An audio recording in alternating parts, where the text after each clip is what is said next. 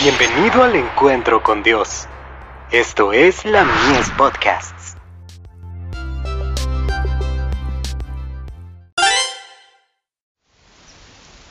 Cada día con Dios. A cada paso. Porque por gracia sois salvos por medio de la fe, y esto no es de vosotros, pues es don de Dios. Efesios 2, verso 8.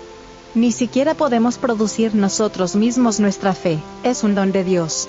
La totalidad de nuestra salvación proviene del don de nuestro Señor y Salvador Jesucristo. Cuánto me alegro. Proviene de una fuente de la que no podemos dudar. Él es el autor, pero, ¿se detiene allí? Él es el autor y consumador de nuestra fe. Hebreos 12, verso 2. Gracias a Dios. Nos ayuda a cada paso del camino que tenemos que recorrer, si estamos dispuestos a salvarnos de acuerdo con el plan señalado por Cristo, mediante la obediencia a sus requerimientos porque por gracia sois salvos por medio de la fe, y esto no es de vosotros, pues es don de Dios.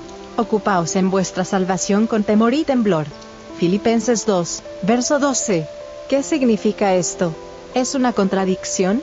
Veamos qué dice al final, ocupaos en vuestra salvación con temor y temblor, porque Dios es el que en vosotros produce así el querer como el hacer, por su buena voluntad. Filipenses 2, versos 12 y 13. Alabado sea Dios, Ahora bien, ¿quién podría desanimarse? ¿Quién podría desmayar?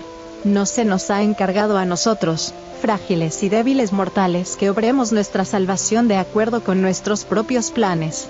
Es Cristo quien obra en ustedes. Y este es el privilegio de cada hijo e hija de Adán. Pero debemos trabajar, no debemos estar ociosos. Hemos sido puestos en este mundo para trabajar. No estamos aquí para cruzarnos de brazos, Manuscrito 18, del 4 de marzo de 1894. Colaboradores de Dios. Cristo enseñó la verdad porque Él era la verdad. Su propio pensamiento, su carácter, la experiencia de su vida estaban implícitos en su enseñanza. Lo mismo debe ocurrir con sus siervos. Los que quieran enseñar la palabra deberían apropiarse de ella mediante su experiencia personal. Deben saber lo que significa que Cristo les sea hecho sabiduría, justificación, santificación y redención.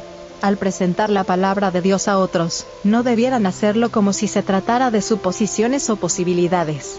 Debieran decir con el apóstol Pedro, porque no os hemos dado a conocer el poder, y la venida de nuestro Señor Jesucristo siguiendo fábulas artificiosas, sino como habiendo visto con nuestros propios ojos su majestad. Segunda de Pedro, capítulo 1, verso 16. Carta 86, del 4 de marzo de 1907, dirigida a nuestras iglesias en las grandes ciudades.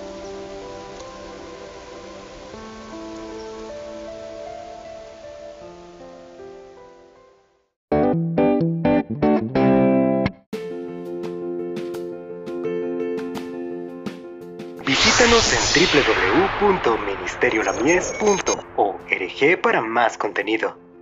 Dios te bendiga.